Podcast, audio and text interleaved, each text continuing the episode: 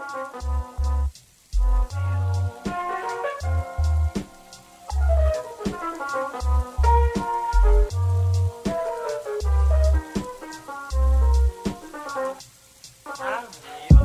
what's up, everybody? This is Dr. Andy Wilczak. So, this is a very special episode of Untenured Tracks. This was going to be the semester finale. I'm still calling it the semester finale. I had originally planned to take a couple of weeks off, maybe a month off after this episode aired, um, just to give myself some time to recharge. But then, since recording this, I've had so many people interested in coming on the show to share their work and their pedagogy and their scholarship that we're going to be able to go probably into June and maybe even into July, actually, now that I think about it. Um, so, no summer break for me. Um, in spite of that, I still want to call this the semester finale. This is a very important episode to me. Um, and so, this week, we have returning to the show our first two time guest, Dr. Erin O'Neill from Sam Houston State University, bringing with her her, I think, her entire research team. Um, I'm sure Erin will correct me if I'm wrong. Joining Dr. O'Neill this week is Brittany Acquaviva, Catherine Meeker, Shamika Kelly, and Jessica Fleming, all from Sam Houston State University, all incredible, here to talk about their work on sexual assault case processing. This is the semester finale, episode 33 of Untenured Tracks.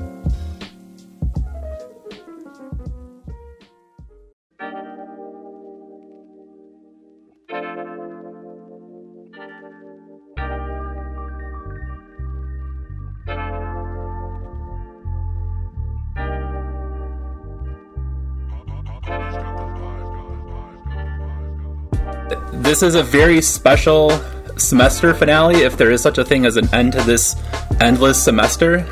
um, for any of us. Um, I've been very excited about this. Um, so it's a lot of firsts on this episode. It's our first two-time guest. Um, Erin O'Neill is back, um, and we're recording this before her episode has come out. But I'm sure she's already like a superstar fan favorite. Um, and Erin uh, pushed me to do something that I had been thinking about doing with the show for a while, but I hadn't really had the, the nerve to start asking around for. So, this is our first um, thematic topic episode. This is our first uh, panel episode, and this is our first um, full uh, everybody's from the same institution episode. So, uh, Erin O'Neill has a posse, I think, is the title of this one.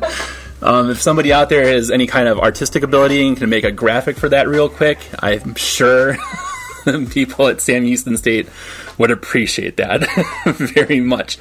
Um, so I would like you to introduce yourselves um, very quickly, just so everybody knows who is who on the on the show, and we'll start with Erin. Hi, I'm Erin O'Neill. I'm an assistant professor at Sam Houston State University in the Department of Criminal Justice and Criminology. Uh, my primary research area is sexual assault case processing, and I also dabble a little bit in campus climate, but my heart definitely is in sexual assault case processing. Cool. All right, um, Brittany, tell us about yourself. Uh, my name is Brittany Acquaviva. I'm at the same institution uh, as previously mentioned. I am, let's see, the end of my second year, so I'm a second year PhD student. And uh, my research primarily focuses around system responses to sexual victimization. So I've looked at university responses, societal, and then CJ related, uh, or criminal justice related responses.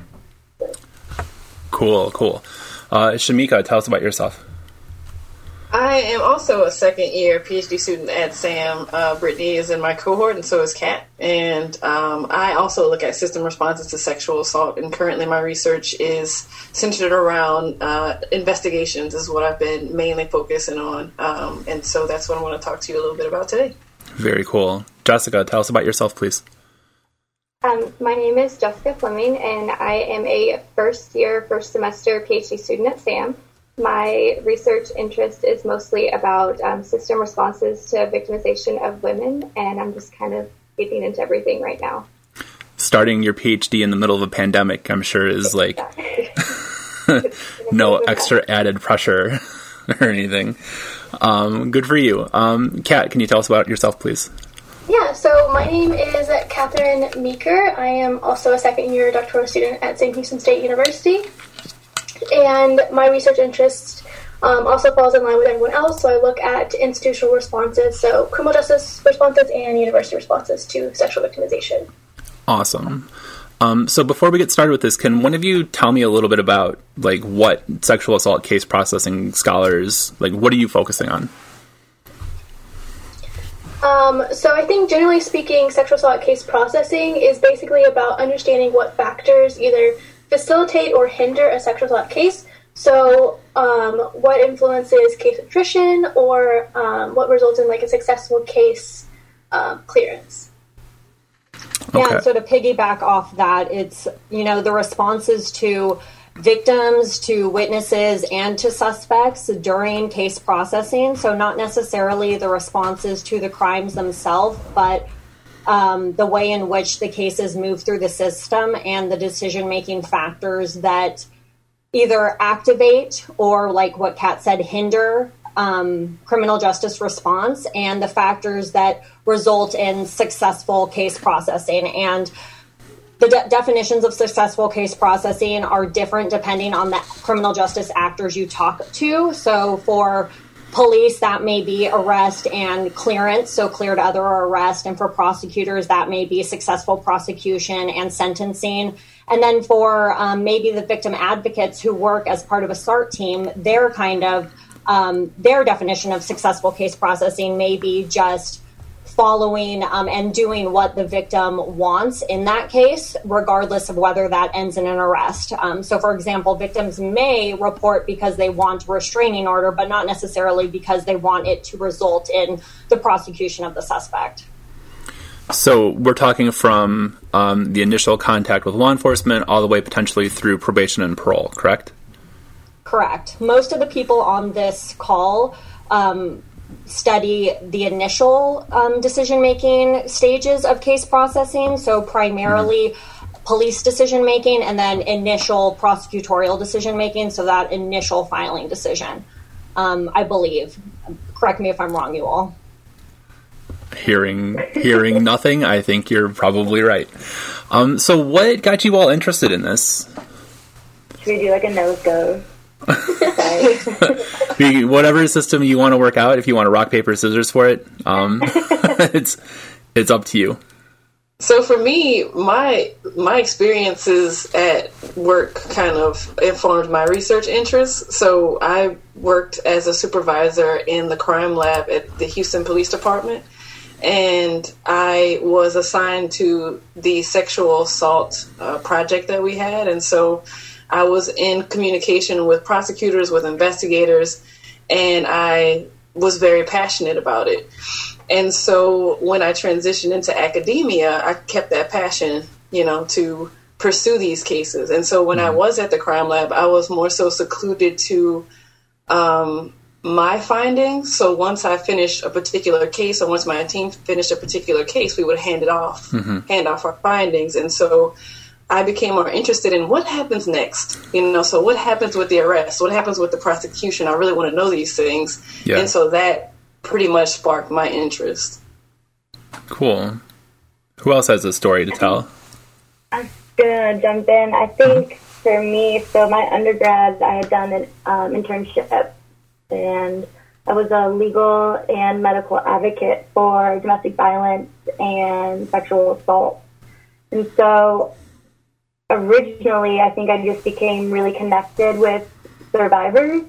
Um, and then, kind of as I evolved, I think like going through ma- my you know my master's program and then getting into a PhD program, I wanted to kind of like keep that passion, you know, with uh, survivors and kind of giving that them a platform and, and a uh, a voice per se. Mm-hmm. And so then that's kind of I snowballed into the whole, you know, rape culture and all things kind of um, being influenced through um, that lens. And so I think that's kind of where like my passion um, came from. Cool, cool. I'm gonna have to call on somebody. This feels like class now. this feels like class. I can go. I ended up getting interested in um, system responses to victimization of women, mostly from experiences that I've had with individuals in my own life and how it's been so varied. Some of them have really positive experiences, and some of them were just horrible, like gut wrenching. and I wanted to know what we were doing and if that was just typical for the people that I knew or if it was all over the country and what could be done about it. Okay. Um, I think mine is, I guess, different from everyone else. I came to Sam not knowing anything about like victimology, sexual assault case processing, nothing. And luckily, I got assigned to Dr. O'Neill, who like introduced me to the subject, and I just fell in love from there. Fortune smiled on you. Mm-hmm. She has a way. She, Dr. O'Neill has a way of doing that to you, you know? she just um, rubs off on you in a good way. Okay, you're making me blush, okay? In a good way. miss you all so much, but this is making me cry. I like the qualifier that she rubs off on you in a good way. Just so we're clear. yeah. I had I had already kind of briefly talked about this when we talked previously on the one-on-one interview, but my research interests kind of followed the same line as Brittany's. Um, worked as an advocate, um, experienced firsthand the ways that police were inappropriately responding to sexual victimization, and that really kind of launched my career. Cool, good. Um, I keep saying cool a lot. It must be like a new nervous tic I've developed. I don't know. Well, it is all very cool. It's very cool. Yeah, I'm trying not to say um. My almost two year old has been watching Frozen on like a loop, Frozen and Moana, and I guess when we didn't realize this, but uh, Anna says um a lot, and so now. Like if you ask my toddler a question, she prefaces everything with um, and then and then says no. like, like, you want to go to bed? Um, no. like, thank you. Like you were suddenly Disney made you sassier. Um, so it's a fun time in quarantine here. Um, yeah, it keeps everything interesting for sure. Um, so I've got a bunch of questions here. Um, now I'm gonna notice every time I say um. two.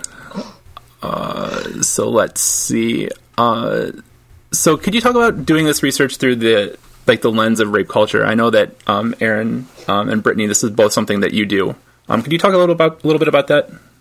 So, um, now I'm conscious of it, It's okay. so kind of, so my research really started out looking at perceptions of sexual assault, and so I then was picking up on certain themes in terms of just kind of like victim blaming um, and different kind of beliefs and kind of statements that were false statements, if you will, um, that were being made about survivors of sexual assault.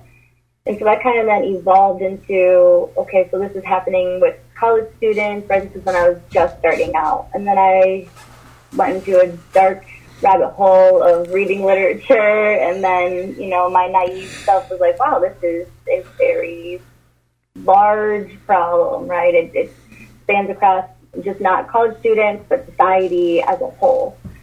And so I think it's important to keep in mind, and I know O'Neill, Dr. O'Neill and I have really worked on this. So I'm like, why, why can't we just fix the problem, right? Like if it's within law enforcement or police officers, let's just fix the way that they, you know, think. And you have to remember it's much larger than just like within, you know, law enforcement agencies or within the courtroom, right? It's, it's societally, it's across society. And so if we're going to effectively address potential problematic areas in addressing or interacting with victims, we have to essentially get at the root of it, right? Which was then going to be at assessing it at the societal level. Yeah, I think that, you know, everything that Brittany's saying, I agree with. That sexual assault and rape are unique because there are so many cultural and societal myths surrounding the crime what the victims look like, what suspects look like, what these interactions and incidents look like. And that there are really strong opinions about what constitutes, you know, quote unquote, real rape. This idea that it's it involves a, a woman, um, typically a white woman, walking down the alley at night by herself, and an African American perpetrator jumps out of a bush and rapes her at knife point. And this is the kind of vision that we have when we hear the word rape. And those widespread societal beliefs permeate organizations that deal with sexual victimization. And I, you know, I'm always trying to tell, you know, talk to my colleagues that it's not that this is necessarily a police problem. It's that this is a societal problem, and police are not immune from the cultural stereotypes that surround this crime. And when you couple that with the kind of hyper masculine, androcentric police organization, sometimes these myths and these, you know, this rape culture specific rape myths um, are even more widespread. And so for me, it's challenging to look at police responses or prosecutorial responses to sexual victimization without considering the wider spread kind of stereotypes that surround the crime. And so I think that that's why a lot of my work kind of looks through the sociological concept of rape culture to try to see how um, police interact in this culture when they interface with victims. And I think that this is. Um, really this is puts less blame on police and i think that this is another thing that i'm always constantly aware of is that we criticize the police often in their mishandling of sexual assault when you think about the backlog and shamika can talk about this in way more depth than i can but there's breakdowns in investigation in this crime all the time and so when you situate that breakdown in investigation within the larger concept of rape culture, it it makes it so you're not kind of narrowing in that this is a police problem. This is a societal problem. For sure. So I know that. Um, so I I came into this um, through like a victimology perspective as well, um, and so um, obviously like have a lot of familiarity with teaching about rape myth and rape cultures and and things like that. Um, why is it important to think about mythology or myths surrounding people who might be committing these types of offenses? Like, why is it important to consider what, like, what's the truth of what the suspect actually looks like? I think when we start to address certain myths, so like um, victim blaming statements, um, I think we start to then dismantle kind of these, like we said, these cultural expectations and societal expectations of what sexual assault should look like. Um, so it's really important to like get at those rape myths and appropriately dismantle them and adjust them so that we don't further victimize those who come forward and disclose, right? So, you know, if someone comes and discloses, you know, their sexual victimization, that's a very personal you know thing that they're deciding to do and then if they're met with hostility because you know you're god forbid right you, you say things like oh well were you drinking mm-hmm. or well were you out late at night why were you by yourself that's just you know those aren't needed mm-hmm. that that has nothing to do with their victimization and then just further victimizes an individual um, and then if you you know you think about it in terms of police responses, they're considered like the gatekeepers to the criminal justice system. And so just disclosing victimization is really hard to do. Um, and so then the decision to initiate law enforcement, um, and, and if someone's met with kind of that hostility or those negative um, statements, you can only imagine the detrimental effects um, and victimization essentially that they're going to be feeling mm-hmm. thus far, you know, like further. Mm-hmm. So, in other words, like if somebody is victimized and they and they choose to come forward, but their um, attacker does not match the stereotype that police have typically, then that could be one possible route of them being um, like further traumatized, right? Um, it's giving police yeah, like a way to disbelieve them, or um, police might view this as like, well, would police view it as false? So a lot. I mean, literature kind of points out if victim or survivor discloses um, and they don't show appropriate like emotions, um, they're seen as less believable or less mm-hmm. credible.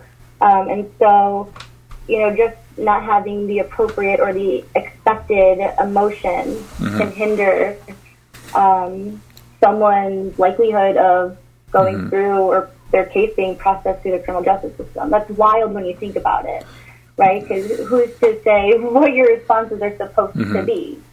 Yeah, and it's really cynical too if you think about it, right? Because it's it's law enforcement making the decision or trying to make the decision right away of like what's the chance of this being cleared. You know what I mean? Um, and that that's where yeah. credibility comes in, which is like I said, kind of sad. Yeah, and research finds that you know some officers do adhere to rape myths and that they're skeptical of cases that um, involve non-strangers, particularly intimates. Um, you know, intimate partner sexual assault seen as kind of an oxymoron to some um, because you know how can one rape their wife? Um, and so I think that buying into rape myths can actually complicate case processing because certain victims are deemed unworthy of criminal justice intervention. Mm-hmm. And so when victims engage in behavior that is seen as risky, risky, so for example, consuming alcohol or being in a place where drugs are sold or engaging in sex work or things like that, that the police um, may not, you know, invest full their time and effort into pursuing those cases because they look downstream, like you said, Andy, and they make assumptions about how the prosecutor will assess this victim and then how a jury will assess this victim, um, we, which is quite ironic because we know that very few cases go to trial and yeah. even, you know, even fewer in sexual assault and rape. Mm-hmm. Yeah. And it, I mean, it just speaks to a bunch of things, right? Like, it's important to pay attention to like every election, but like especially who your DA is and like the ju- who the judges are and what their track records for these types of things are. Which unfortunately, you know, those things fly under the like not even under the radar, like invisible in every election cycle, and it's it's really unfortunate. Um, and there's yeah. Too, just, oh, go ahead. Oh, no, go ahead. You're good. Just adding to what Dr. O'Neill and Brittany said, I think too one of the things I think about whenever this happens, unfortunately, the victims, whenever they are the ones that are seemingly put on trial, I just think that whenever these cases are filtered out and whenever they fall through the cracks or when they're unfounded before you know it even goes any further i think about the message that it could be sending to society especially to the defendants and the, the suspects in these situations you know, if victims are already blaming themselves, and what is it that the suspect is thinking? Are they like, see, that wasn't even really rape? You mm-hmm. know, like, you know, the, the, officers aren't even taking it seriously. And what does that do? Does it perpetuate mm-hmm. these rape myths? You know, like, it, it dismantles everything that we're trying to do as well. So mm-hmm. that's just another thought.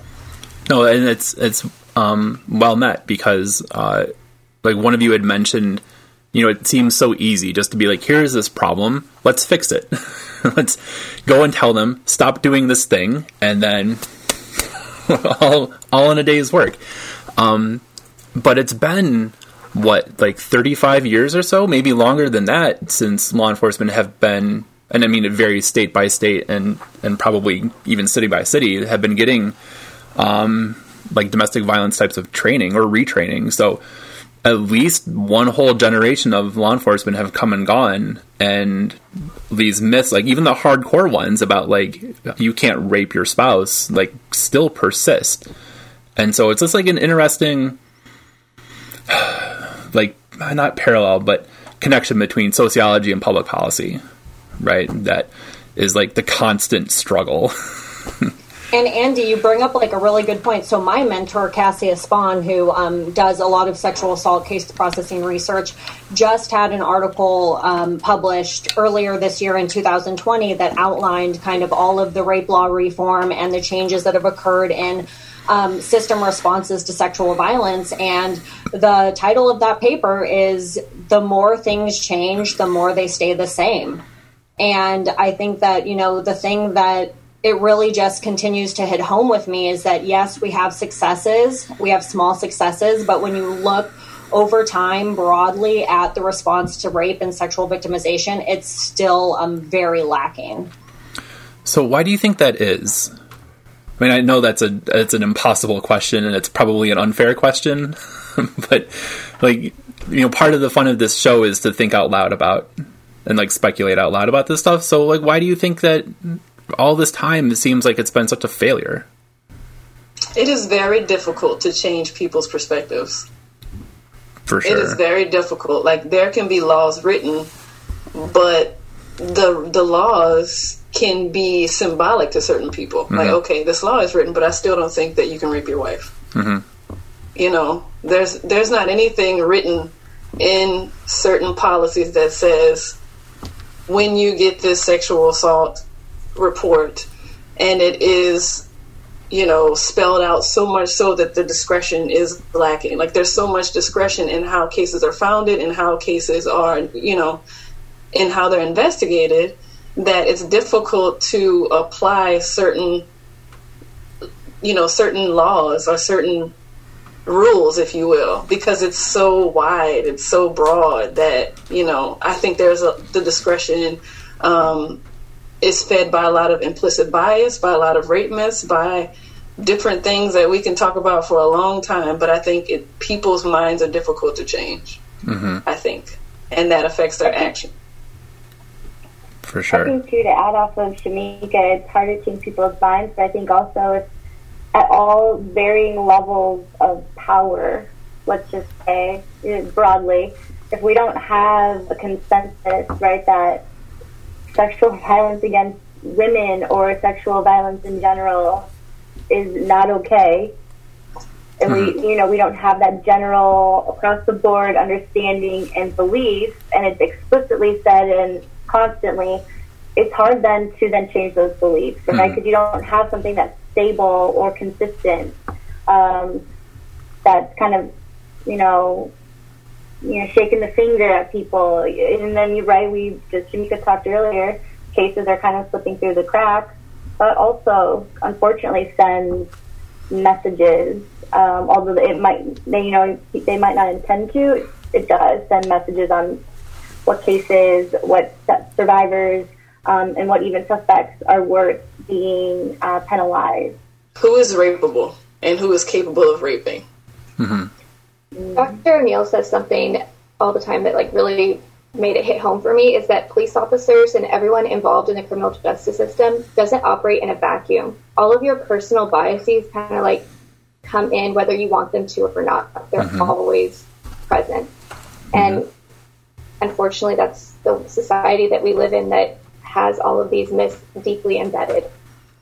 Yeah, and it's a good lesson for all of you to be like thinking about now at this point in your careers, right? Like how does how does objectivity affect um, your own research, and how is that going to affect like even your teaching and what you decide to bring into the classroom? You know, the act of making a syllabus is subjective. You know, even like picking out what textbook you want to use, that's a subjective choice. And by going with one one author over another, like you're potentially leaving stuff out that some students might think is valuable.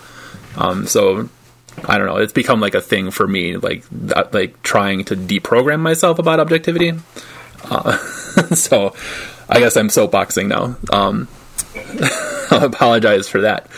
Um, so Shamika, Erin had mentioned a minute ago that you have a lot of experience with the backlog, and I I don't want to um, forget about that. Um, so could you tell us a little bit about um, like your your experiences working um, in a more hands-on type of setting? Um, and I'm also curious about like what you wanted or what you I guess yeah I guess what you wanted to accomplish by moving um, into a kind of a bigger realm and, and learning about what comes next. But um, first, could you please tell us about the backlog? Um, so I believe it was 2010. That was actually my first year working in the crime lab, and also when the Houston Police Department did an audit and discovered um, over 6,000 kits in our property room, and started to devise a plan on how to get the backlog down, as well as how this happened and how we can prevent this from happening again. So, And so can I interrupt? Um, so, what does six thousand kits look like? Like, what is the physical space that that? Um, I don't know the square footage of the property room, but it's pretty large. It's- okay, Um, so it's not like because I, I don't know what like I honestly don't know what a, what a rape kit looks it's like. It's literally shelves upon shelves upon shelves of boxes Yeah. of sexual kits.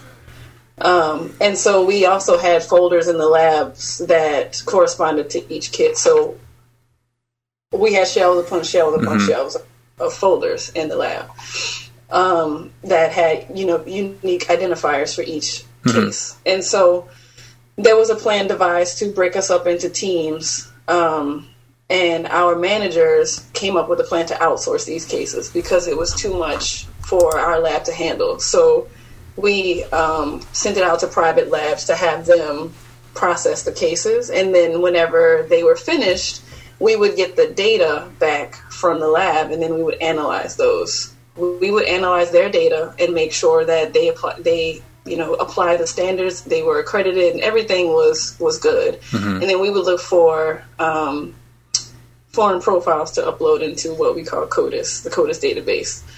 And so it took us about a year or so to get that backlog down. And so once we got the backlog to zero, um, my superiors created a um, position. It was kind of toward the end, I believe, of the backlog. Um, there was a position created to um, continue to get rid of and maintain a 30 day turnaround time. Get rid of the backlog, maintain maintain a 30 day turnaround time. So then I applied and got the position, and then we um, kind of went from there. So That's there was a- team of I have to say this because it's the best part of this whole thing was there was a multidisciplinary task force that was created to uh, examine how this happened, to come up with solutions to determine ways to prevent this from happening again. And so that task force was created. It was comprised of nurses, of researchers, of prosecutors, of defense attorneys, of every single stakeholder was at the table. And um, it was great to be in you know some of those meetings and see something like that happening because mm-hmm. I think that was the biggest part of getting rid of the backlog was having all these people at the table because typically in the crime lab we don't get to talk to the other areas right? Mm-hmm. Like we talk to police like detectives as well as prosecutors minimally mm-hmm. such as hey can you tell me what happened in the case? Can you tell me this piece of evidence? Can you tell me why it's important? But we don't get to literally understand their processes Yeah. and they don't really get to understand ours and so it was good to have a representative at the table for everybody to understand the best process for us all. And it's good too that it sounds like everybody recognized that this was a a massive problem and probably Yeah. wasn't too much like finger pointing. It sounds Right? like No, no, not at all. Um, there was a it was a systematic breakdown. Yeah. I mean, there was something that could be enhanced at each area, and Uh-huh. so that's what we worked toward. I mean, when we were at the table. One of the nurses was like, "Hey, this is what we do. Do y'all like it?" We were like, "Why do you do this? We don't really need this. You don't have to do this anymore." And so we Uh-huh. literally changed the SART team's process as well. Yeah. Like we talked to each other and said, "Okay, we're not going to make these slides anymore if y'all aren't using them, and you Uh-huh. don't need to do these." And you know, it just was great to have that communication and now we still have that we're able to continue that type of relationship moving forward that's really good. Um, Andy, can I ask Shamika a question? of course. So, where along this timeline did the NIJ um, grant that was through Sam Houston State University? When did that come into play? Because so 2010 like 2011 okay, yeah. So in Yeah. 2010, NIJ, um, because there had been that huge discovery in Detroit, um, the backlog had made two awards available for departments to address their backlog problem. Detroit was one of the awardees, and Houston was the other awardee. I was curious, Shamika, did that collaboration is that what encouraged you to come back to academia? no um, though it was a part of my final decision um, what made me when i was at the end i guess of my career I just wanted to know so much more about the process. Like I, I just kind of felt boxed in. I felt like I had, you know, my hands on this one little area, and I felt like I had so much more to contribute, and I wanted to learn so much more about the entire process, and I couldn't do that if I was at the crime lab. Well, aren't you so- still at the crime lab? The crime lab is kind of at my house now, so I work remotely. But Okay, got it, got it. so I'm not a full time employee. I'm now a forensic consultant. I'm able to review cases for them on a contractual basis. And so I'm not a full time employee anymore, but I mean, I'm still kind of a coworker of theirs. Um, so it's good to still have that um, ability to have my hands on the, you know, the criminal justice process in some way. And I hope to maintain that in the future. I want to try to balance academia with the practitioner role. It just sounds like you got a top down view of how the entire system worked, and then you were hooked Yeah. and, and couldn't go back to just being in the lab. You um, know, So, like with your research specifically, like given your background, like what are you hoping to accomplish? Well, what I want to do for there's like three reasons, like three things I want to do. Okay. One, I want to know so much. Like there, like you know, I've said before, there's so much I want to learn about what happens and how people think and why certain things occur. Um, that's number one. Number two is I really want to. When I understand these things, like I also want the public to understand. Like I want to be able to publish certain works that will provide transparency. So if like right now I'm doing victim credibility and police uh, perception of rape victims, and so I want that to reach a wide audience so that they too can understand what's going on. Because before I got into academia, I didn't really know much. My friends didn't really know much. You know, I have some friends who have unfortunately experienced these situations, and so not knowing what to expect or not really knowing much about the process, you know, kind of hindered their decision as well. So I think getting this information out to the public is my second goal. Like I want mm-hmm. people to know what really is going on. Mm-hmm.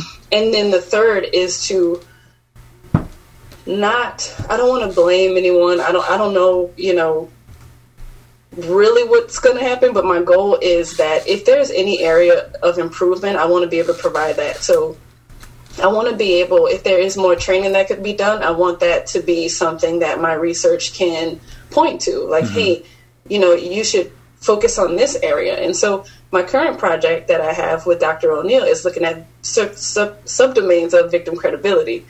So there may be certain areas within victim credibility that police tend to focus on more than others, and I think that will be useful to tell police like, "Hey, you tend to focus on moral character, or you tend to focus on believability. You might want to enhance training in this area, you know, because this is where you could use some improvement or something like mm-hmm. that." So, one, I want to learn more. I'm very passionate about this. I just want to know things.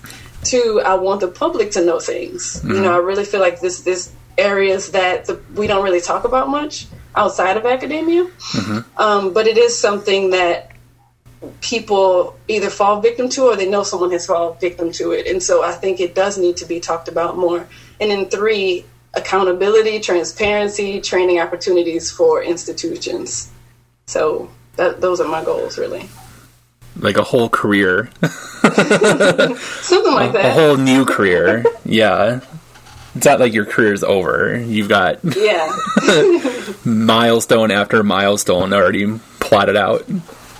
I'm trying. Yeah, I I'm interested to see how this goes. Um, because I could see like like figuring out ways to break that cycle of like we're just going to educate the police on what to do better and like you know what I mean? Find Yeah. ways to change that messaging Mm-hmm. or like the delivery of it or like I guess the pedagogy of of how do you train people who might not want to be trained.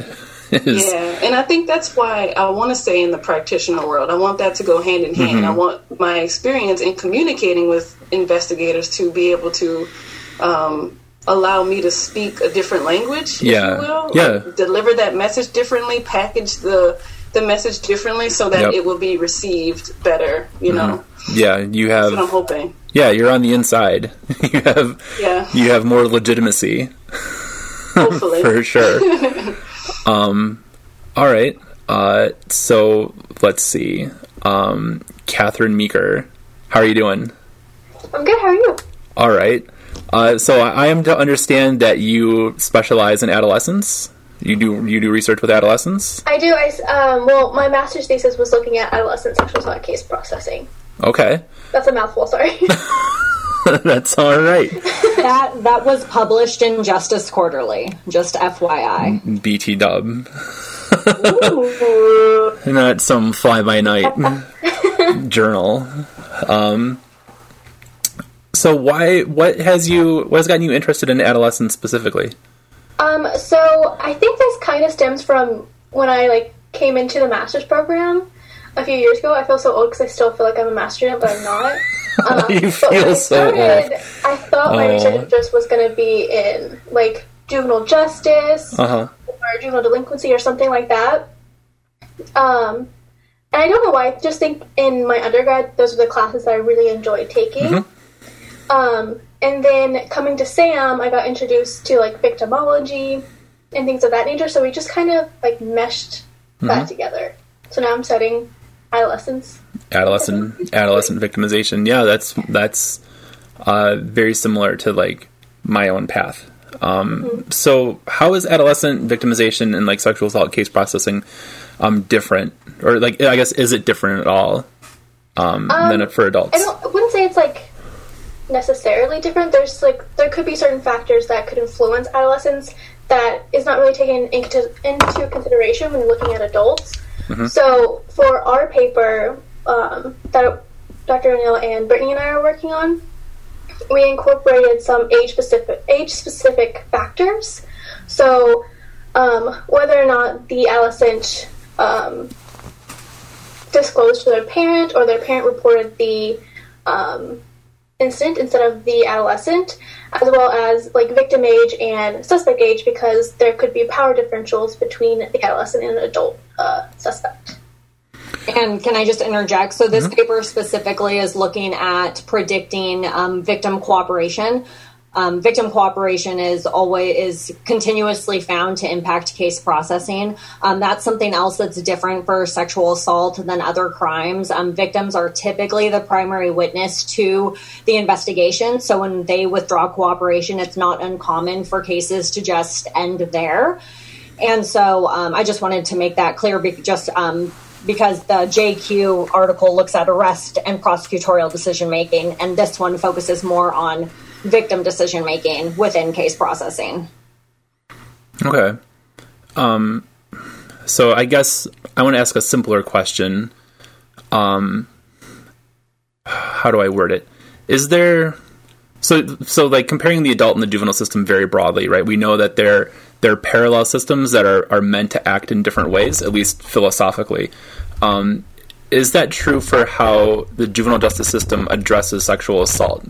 Like, is it is it like uniquely different from how the adult process works? Is there like an attempt to make it to make it different somehow, but in practice it's not really different? Does that make sense? So I don't necessarily know the differences between like juvenile um, justice like pathways with decision making um, compared to adult because I, I solely focused just on sexual assault within this one um, like jurisdiction. Um, but there are some differences between so there could be like juvenile uh, sex crime units um, as well as like adult sex crime units if, if that answers your question. Oh yeah, no. I mean, just focusing on your jurisdiction is fine. I mean, of course, every like it, it obviously varies. Like I said, state by state and county by county. Just, just kind of like I don't know. I, I find the juvenile justice system very fascinating. Like that's why I, I do a lot of adolescent stuff um, in my own teaching and research um, because I think like the power issues there are really important to think about. Um, and just how paternalistic the, the juvenile system is compared to the adult system. And I was just wondering if that if that is like true with how they handle sexual assault case processing. So, like, we did find that in our um, arrest and prosecution paper is that the younger the adolescent is, they are seen as more credible, and so like their credibility isn't questioned as much, and they're more likely to have an arrest or um, they're more likely to have an arrest. So um, that could also indicate like paternalism, or I don't know if I said that correctly. Sorry. you did. It's, you're good. so, in relation to your question, Andy, um, so Los Angeles Sheriff's Department, and um, I think that it varies widely even within counties because Really? so um, Los Angeles Sheriff's Department had two um, units that responded to sex crimes. There was just the the sex um, crimes unit generally, and then there was a special victims bureau that handled special cases, and within those special cases included um, anyone under the age of 18, in addition to um, other vulnerable populations, so individuals with mental health issues or who had um, physical uh, disability, Yeah. things like that. But like Los Angeles, all of the cases, adolescent or or um, adult, all went through and were processed through the same unit. So I think that even within locations, there are so many um, different models. Yeah. Yeah, that's interesting. So like I I got like hung up there on adolescents being grouped in with other vulnerable populations, which I guess makes sense academically, but pragmatically seems kind of difficult, right? Like, I, I would want officers to have like opportunities to have specialized training just in adolescent victimization or just in like mental health victimization um, or physical disabilities or, or whatever else. Um, I think in I the don't know. context of sexual assault, the reason that it's done that way is because often younger victims require special interviewers, like mm-hmm. forensic interviewers, and a different approach to collecting evidence and information. So, mm-hmm. um, but don't quote me on that. But that's just something that I think about that may explain why mm-hmm. that i- why the approach is that way. Okay, we can put a thing in the show notes encouraging people not to quote you. People can quote me; it just you know won't mean anything. Don't. We'll put that specific line in there. Don't quote me on that. Quotes, Dr. Erin O'Neill.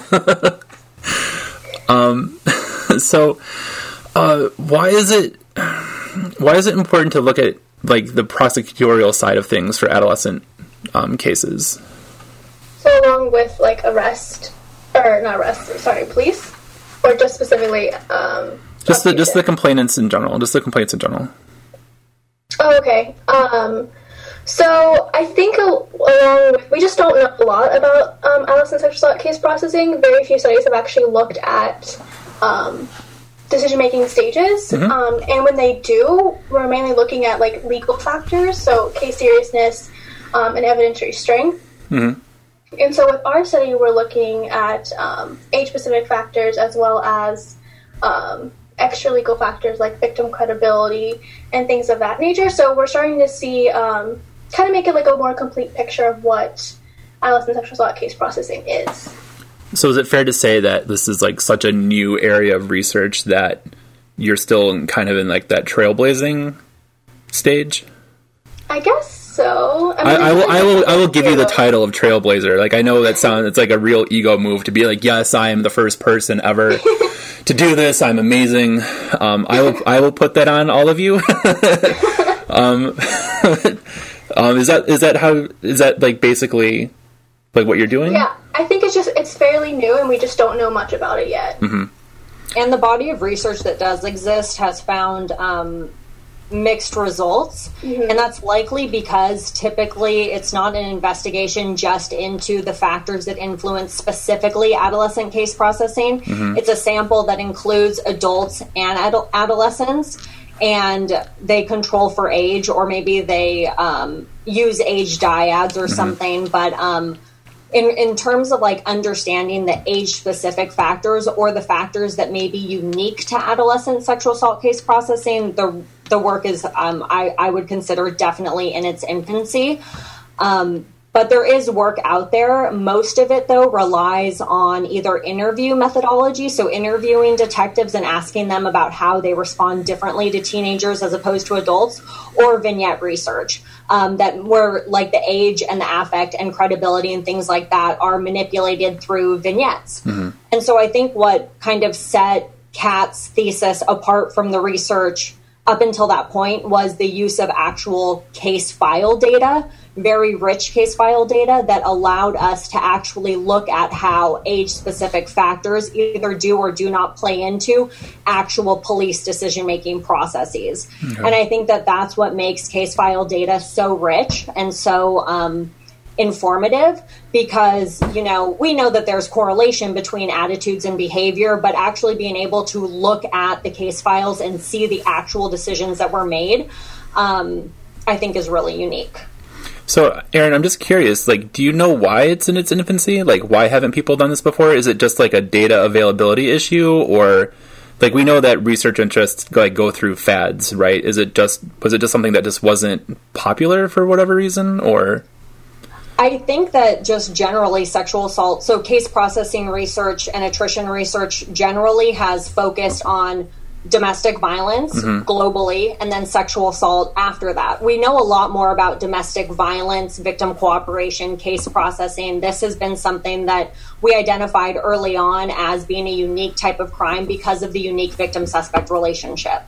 And so I think that when during the 70s, um, during the second second wave feminism and kind of this increase in understanding that we have to look um, at victimization and these crimes differently, there was kind of an activation to look at sexual assault then. There had been, you know, because the domestic violence movement, the rape crisis movement, domestic violence shelters, race, rape crisis centers, all were kind of coming up at the same time, mm-hmm. that it was just, you know, okay, we want to learn about rape now, and we mm-hmm. want to learn about how society and the police respond to rape.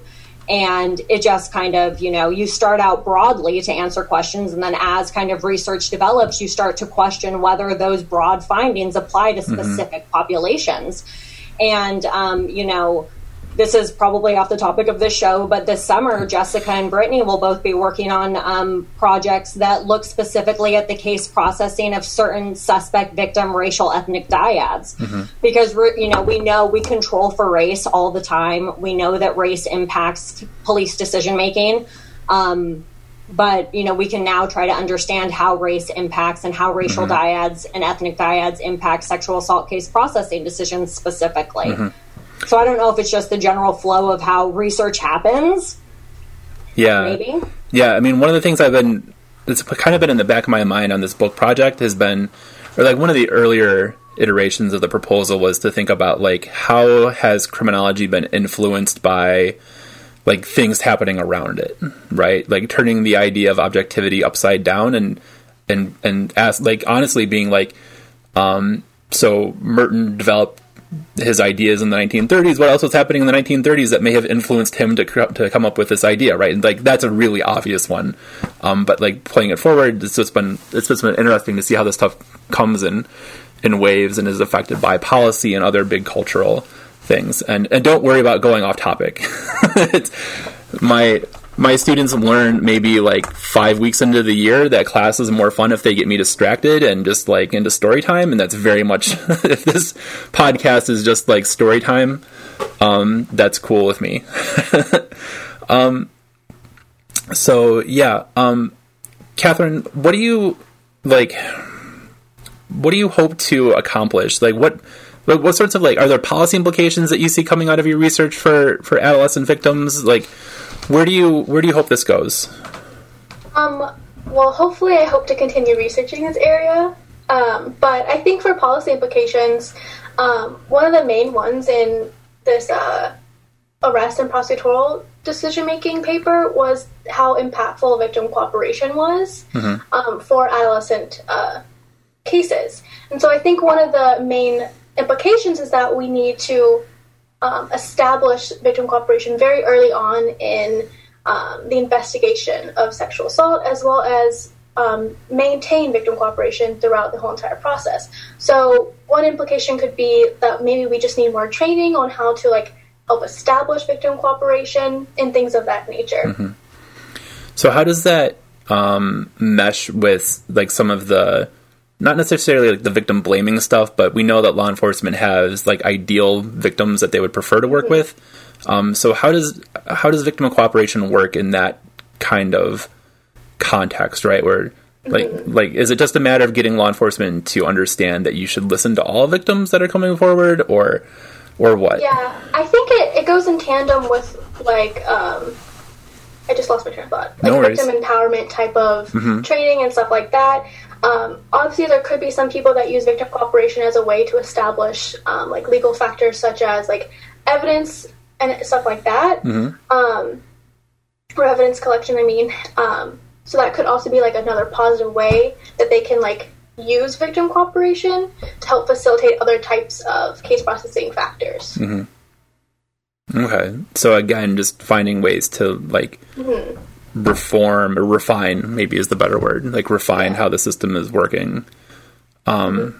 that's really interesting. Like I, uh, like just thinking about how adolescents who are by definition so marginalized and then putting in putting them into a situation where they're even further marginalized and seeing how like power dynamics can work out there is really i mean imagine it's got to be really sad sometimes but also like there must be those kids that you've come across that buck expectations. I would hope. Mm-hmm. Um, awesome. Thank you. Can you. I say something? Yeah. Okay, so um, of course. My, one of my colleagues, Brittany Hayes, and I have um, a recently published paper in Violence Against Women that looks at detective views of teenage complainants um, specifically. And so um, it was 52 interviews with LAPD sex crimes detectives, and they were um, semi structured, kind of more open interviews. And um, it became pretty apparent during the interviews that there was a lot of discussion of teenagers within the context of false reporting and lying.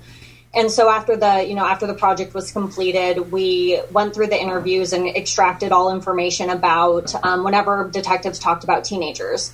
And out of 52 detectives, every detective that brought up teenagers brought it up, brought them up within the context of false reporting and lying. Mm-hmm. 38 detectives made comments about teenagers lying about sexual assault.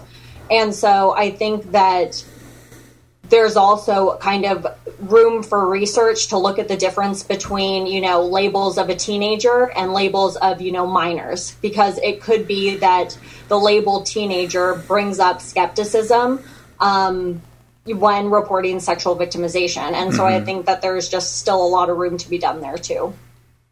Yeah, that's different ages. Yeah, that's really interesting, right? Like minor, I think carries with it like an implication of so much more powerlessness, like ch- like a child.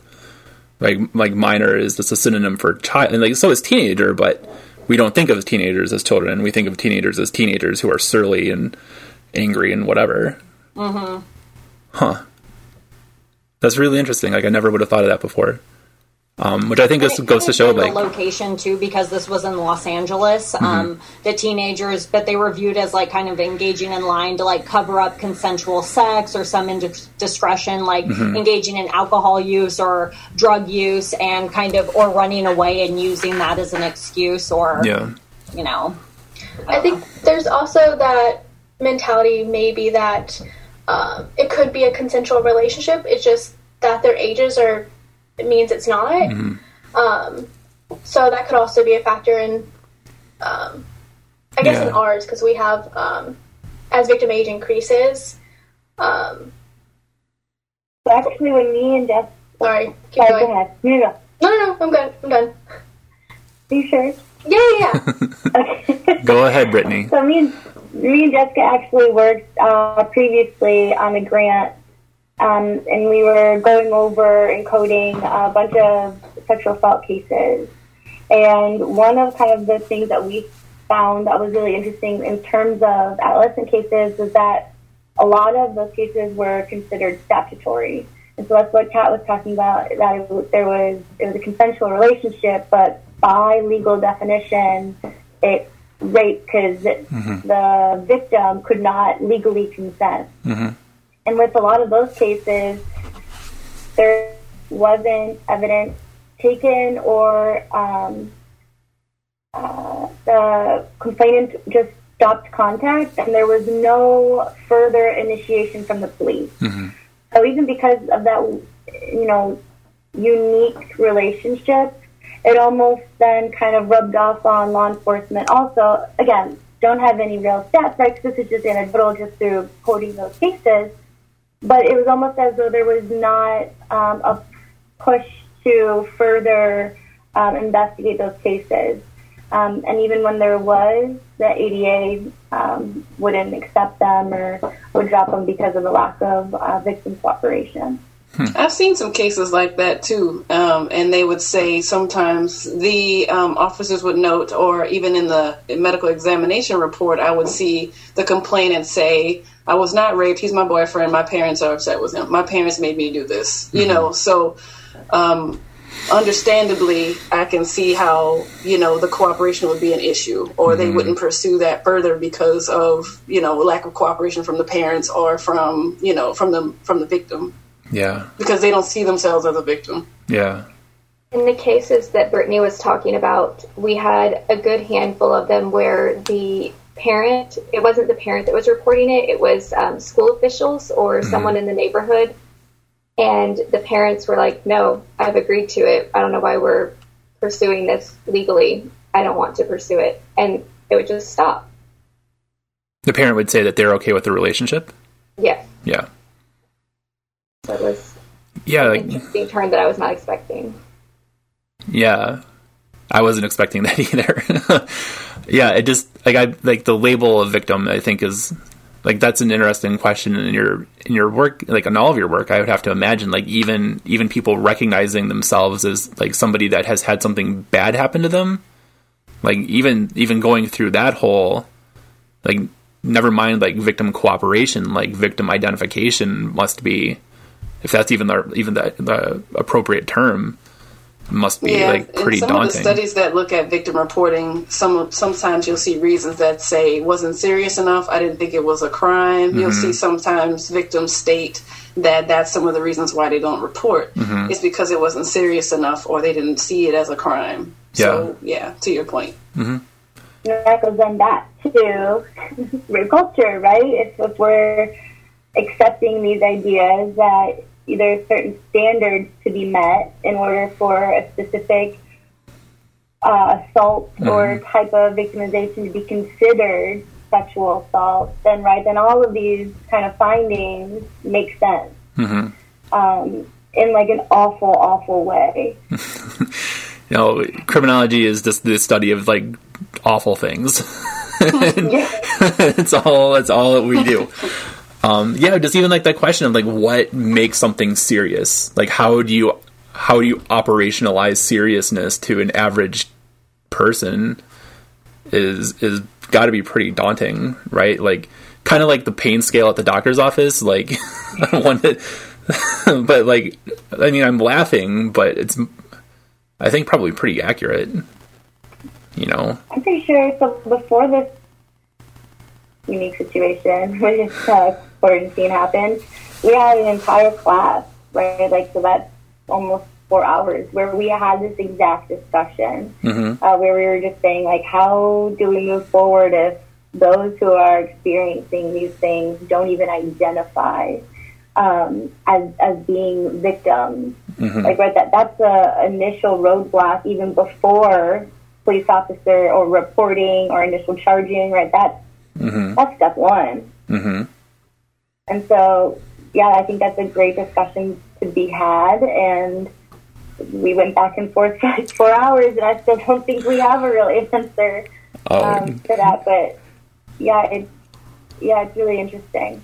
i think you'll be you'll be debating that for like 40 years honestly it's just one of those like philosophical questions of justice that is at the heart of our discipline that we're like i think is almost by definition unanswerable like right um because you have to untangle like the politics of it but there's also like identity stuff and it's just it's too much for one And person cultural too, right? Some cultures may not identify, or it may be normalized, and so then, right? How do you kind of put those on a hierarchy um, of what's right, what's wrong? That's also very tricky to Yep. kind of teeter with.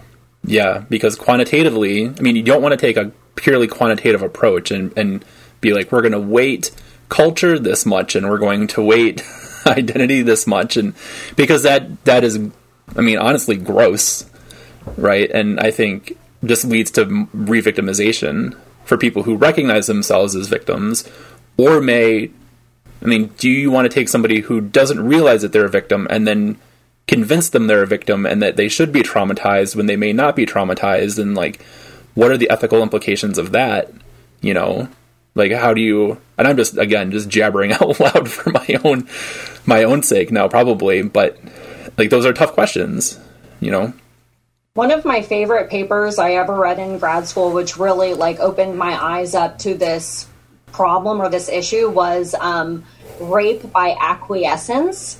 And it was by um, the last name is Basile, and it was all about how essentially women had been giving into sex with their significant others, and was that kind of coercive relationship when these women said no i don't want to have sex but i do because it feels like it's duty to my husband or you know eventually once we get, get started um, i start to enjoy it.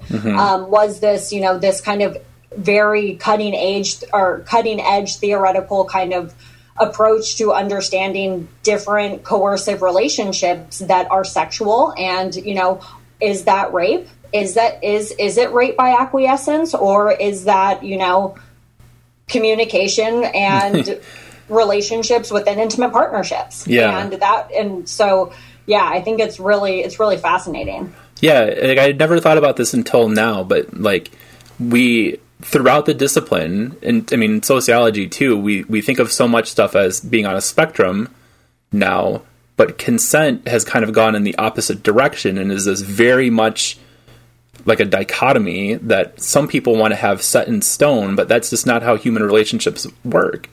You know, but then how do you how do you argue that without then coming off as like because I even just now hesitated to bring it up because I don't want to sound like a gross like apologist, but I mean that's how relation like Erin's absolutely right. Like that's how relationships are and and have been forever.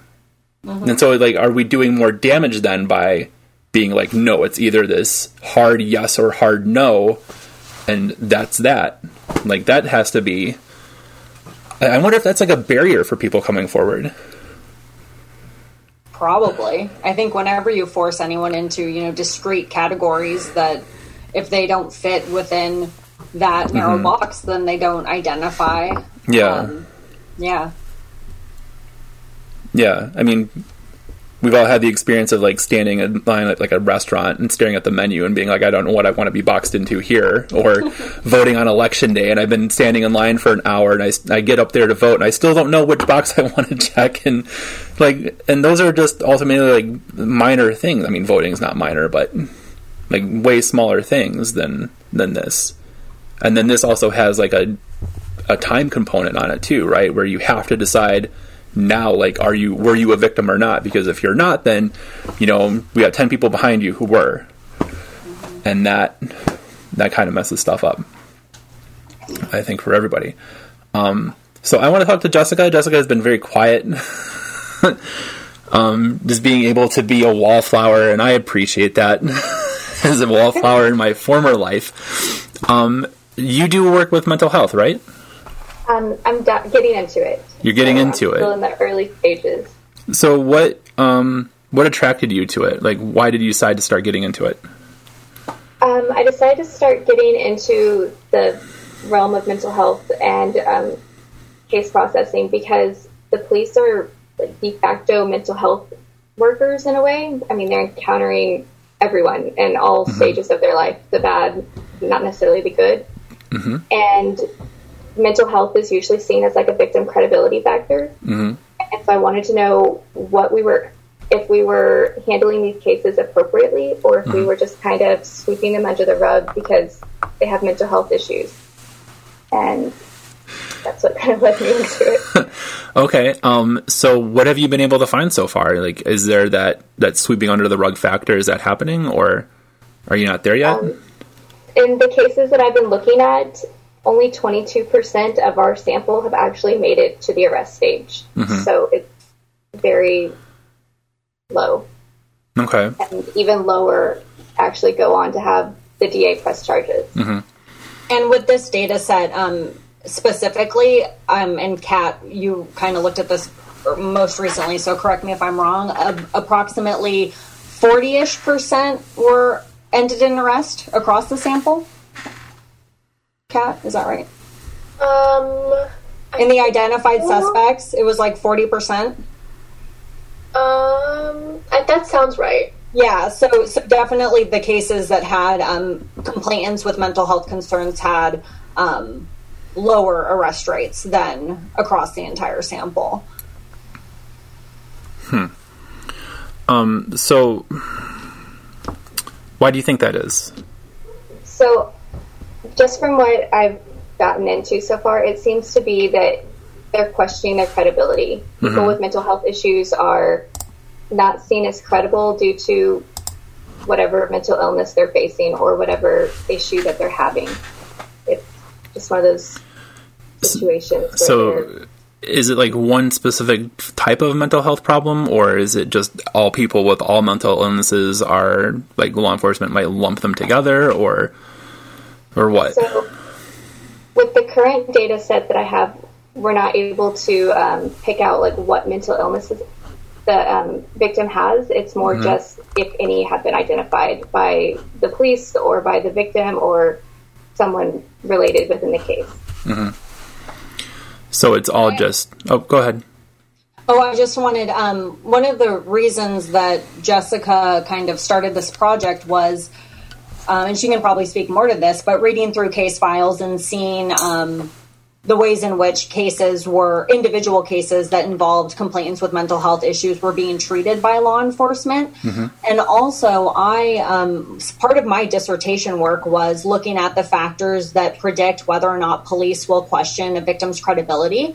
Most um, case processing research will include a victim credibility indicator when making like arrest decisions or whether that case is going to be forwarded to the DA. But no research had really teased apart well, what are the factors that cause a police officer to question a victim's credibility. Mm-hmm. And in my dissertation work, um, mental health concerns were found to um, police were seven times more likely to question the credibility of victims with mental health issues than other victims. Okay. And I think we had, you and me had, had, talked about this. You and I had talked about this. I slipped there and went back into dad speak. Um, uh, yeah, we had talked about this right um, a couple of weeks ago that um, mental health issues just seem to confound law enforcement for whatever reason, and unfortunately drags down credibility. Yeah, and I think what is really cool about Jessica's project is looking specifically at the subsample of cases where complainants had documented mental health issues mm-hmm. to see, to kind of understand, well, how are these unique cases traversing the criminal justice system? Mm-hmm. Hmm with some of the cases that Jessica and I had looked over too, against previous to this, um, a lot of them, if they were at like a home for like some sort of rehab, mm-hmm. that was even seen to discredit um, complainants or victims who are disclosing also. So if they were at like um, a rehab, oh, go ahead. They were at um, intellectual disability facilities. Mm-hmm. And those cases were just kind of brushed under the rug. Really?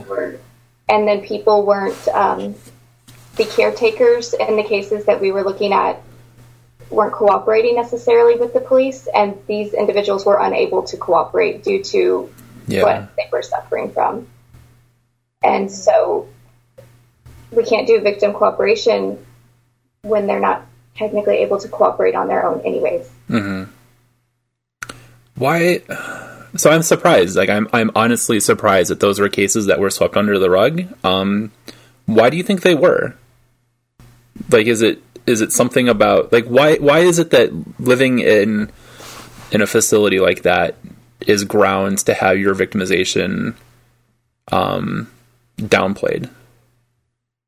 I'm not sure necessarily that the police wanted to downplay them, but they weren't able to get the um, the caretakers to bring them in oh, for interviews, or when they did come in for interviews, mm-hmm. they weren't in the right state of mind to be able to cooperate to give the interview, mm-hmm. and so it was just extra hurdles to go through. Hmm. Okay, so just like unfortunately, that's something that comes up maybe frequently with your work is that it sounds like the more difficult a case looks like it's going to be, the less likely it is going to be processed. Is that is that a pretty fair assumption?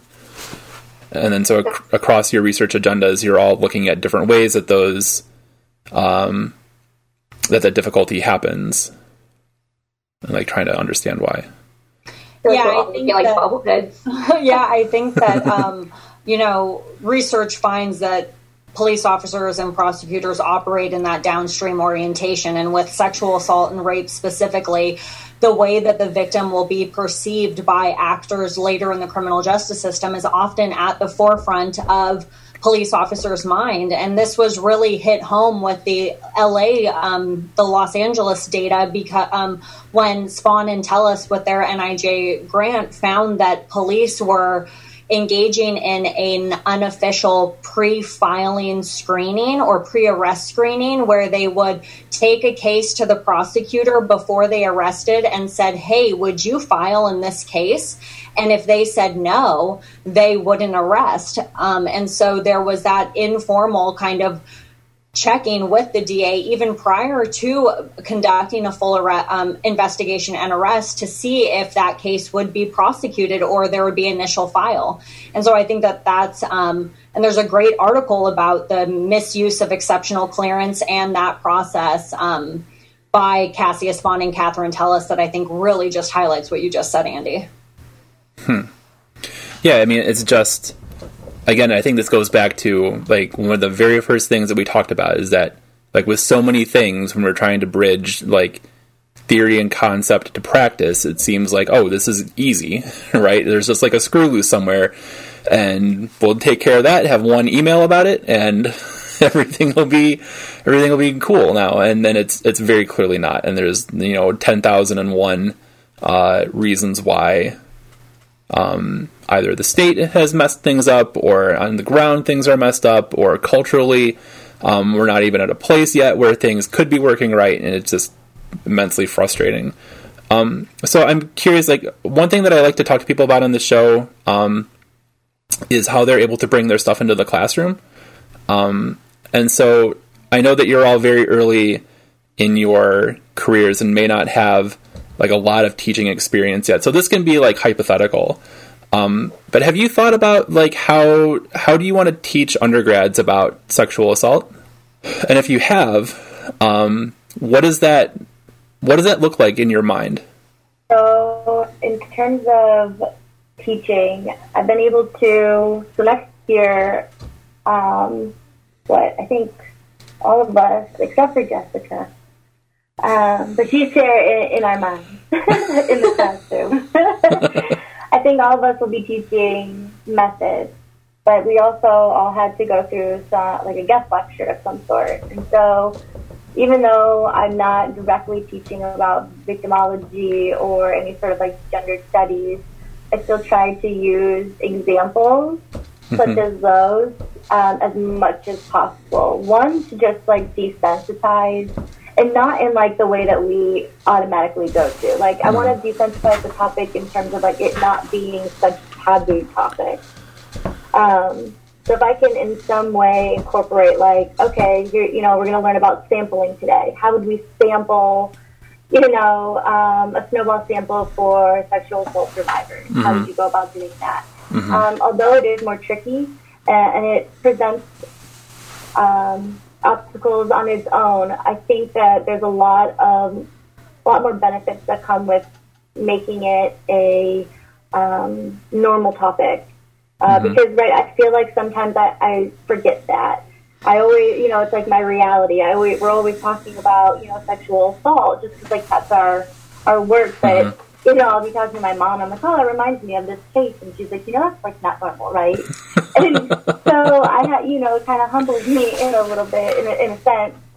Um, and so if I can give back, even if I'm not directly teaching um, about victimology, um, just using examples as much as possible, I feel like it does my part at the stage that I'm in. Mm-hmm. Um, yeah, definitely, definitely doing that. But moving forward, um, so one of, part of my independent study over, let's see, fall, fall next year, um, I'll be doing kind of assessing, bringing topics surrounding the Me Too movement. Mm-hmm. Um, so we're going to examine the perception of uh, Me Too movement related content in the classroom.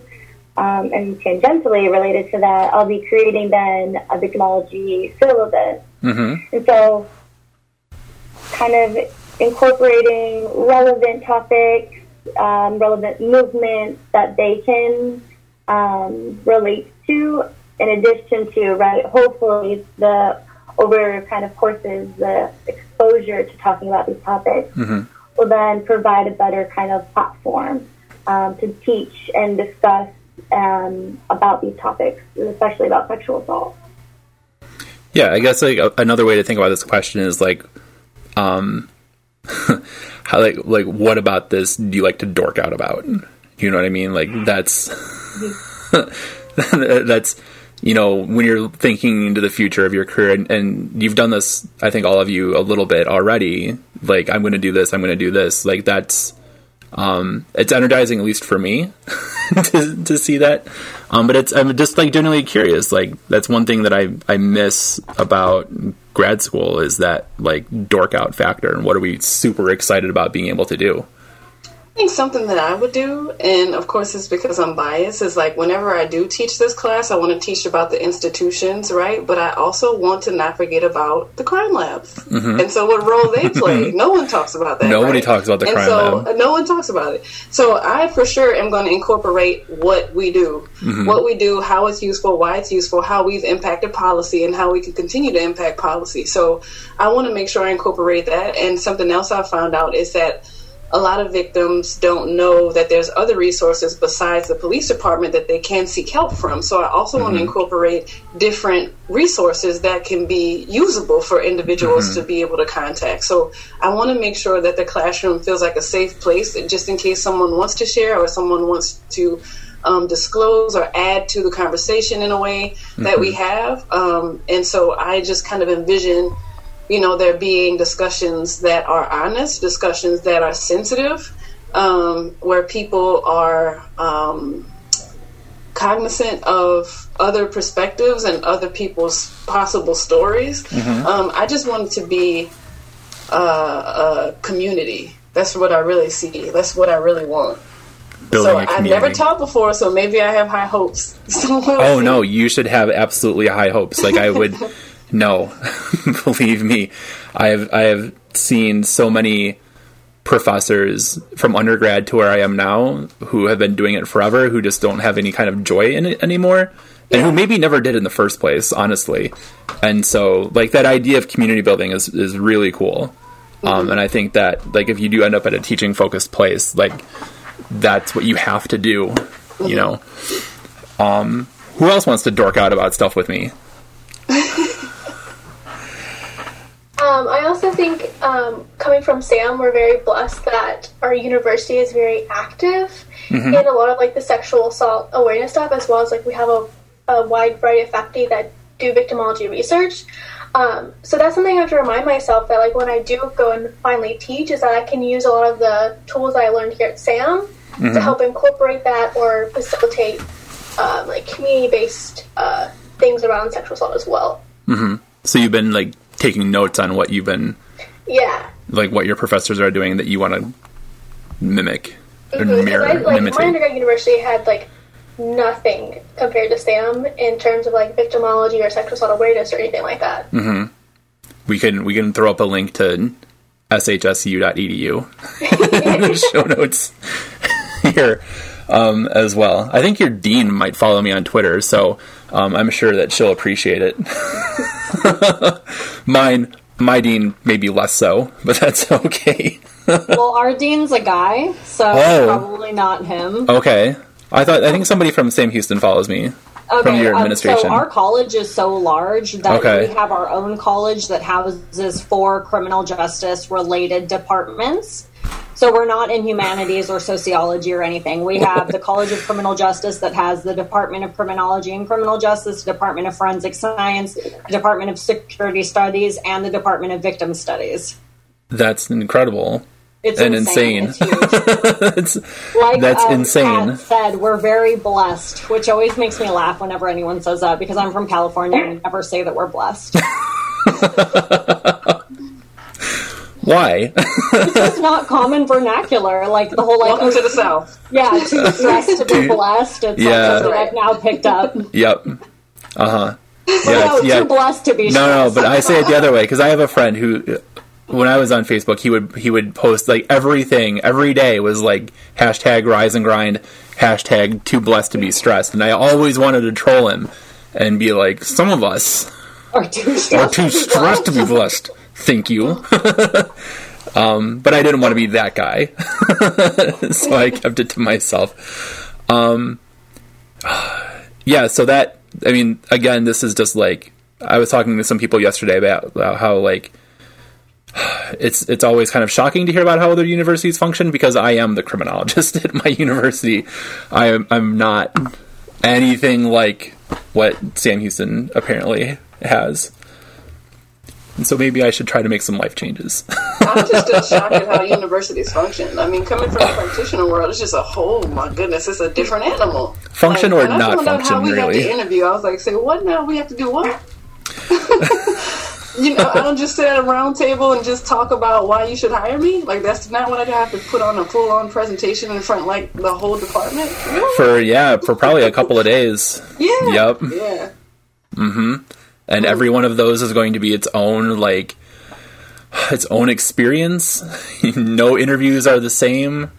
Yeah. Uh, you'll, what I'm hearing. there's always going to be somebody who is like that person in the department who's going to ask like that question that's going to have nothing to do with anything that you're there for. Um, yeah, when I interviewed my the guy who was provost, who's not, he's actually a president somewhere else now.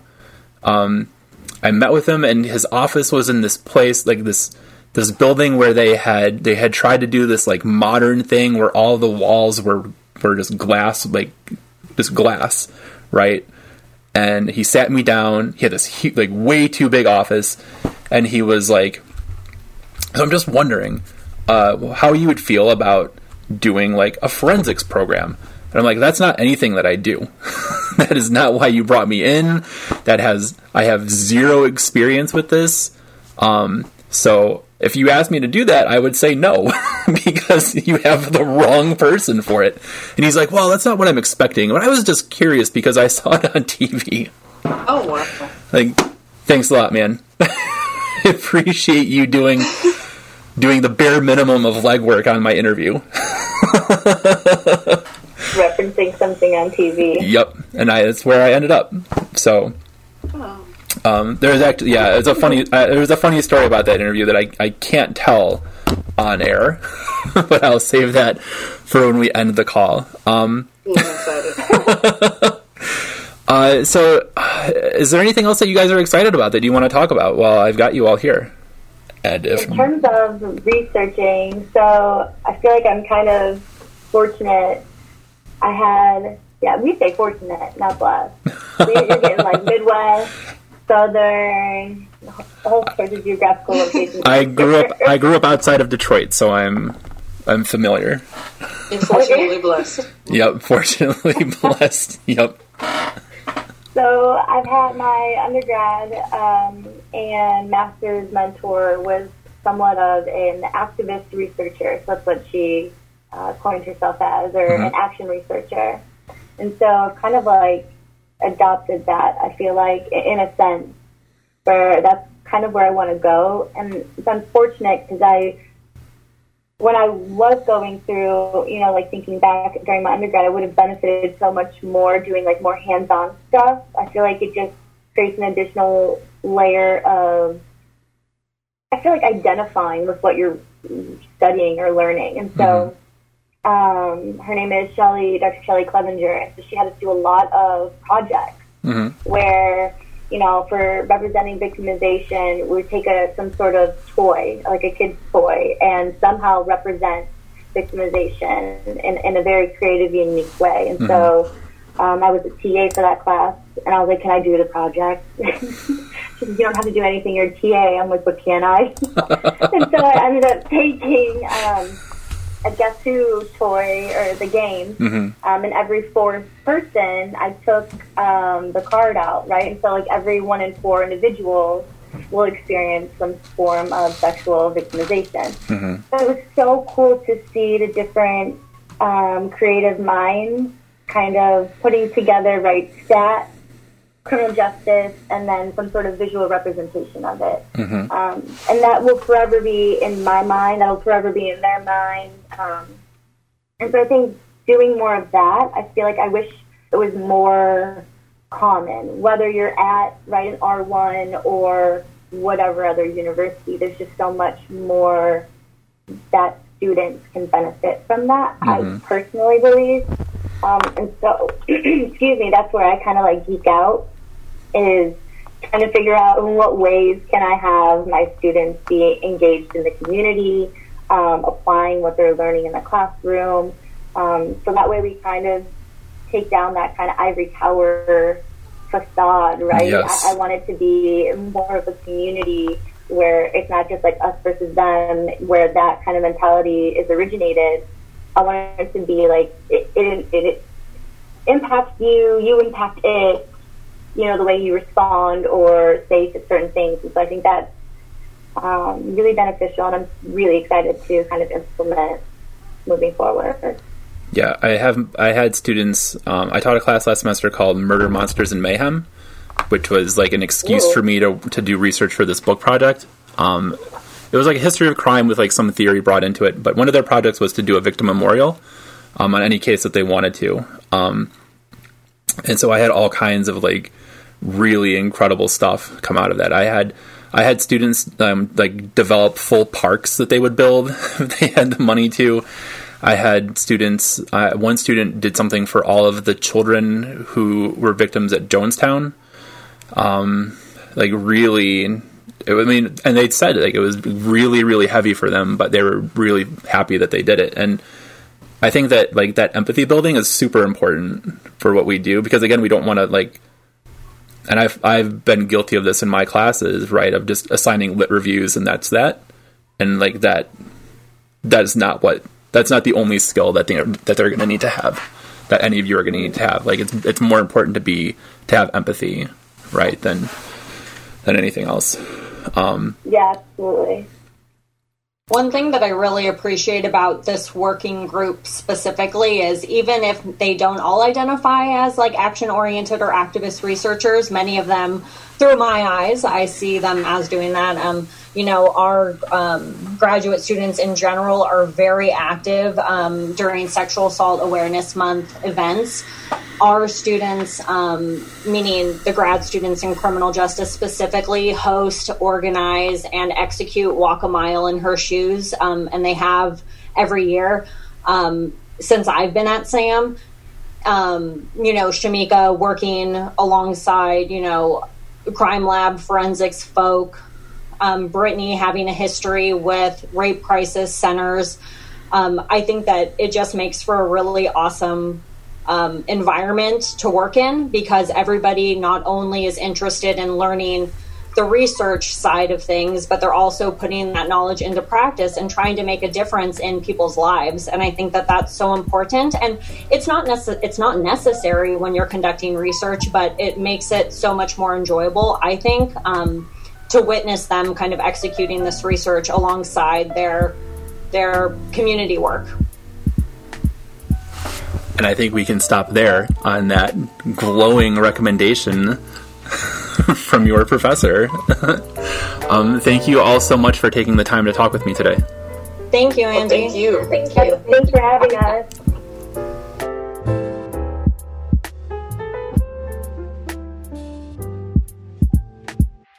Hey, Andy Wilczak again. So, I uh, hope you enjoyed this week's show as much as we enjoyed putting it together. If you did, we would really appreciate it if you left us positive reviews, five star ratings on iTunes and all of the other podcast places that you can do this stuff. And more importantly, this show thrives on word of mouth. So we are doing this completely through social media. All of the guests that we've had are people that I found on Twitter. so if you are untenured and you are in any kind of academic discipline or you have an advanced degree and are working out in the field and you want an opportunity to come on the show and hype your stuff, please reach out. You can follow us on Twitter at Untenured Tracks or me at Hey Dr. Will. That's H E Y D R W I L. Please send me a message on one or both accounts and we will book you on the show. It doesn't matter what your discipline is. I know that a lot of our previous interviews have been sociology and criminology based because that's my background, but I am open to anybody. So, again, please rate and review the show. Tell your friends, tell your people about this, and I'll see you next week. Bye.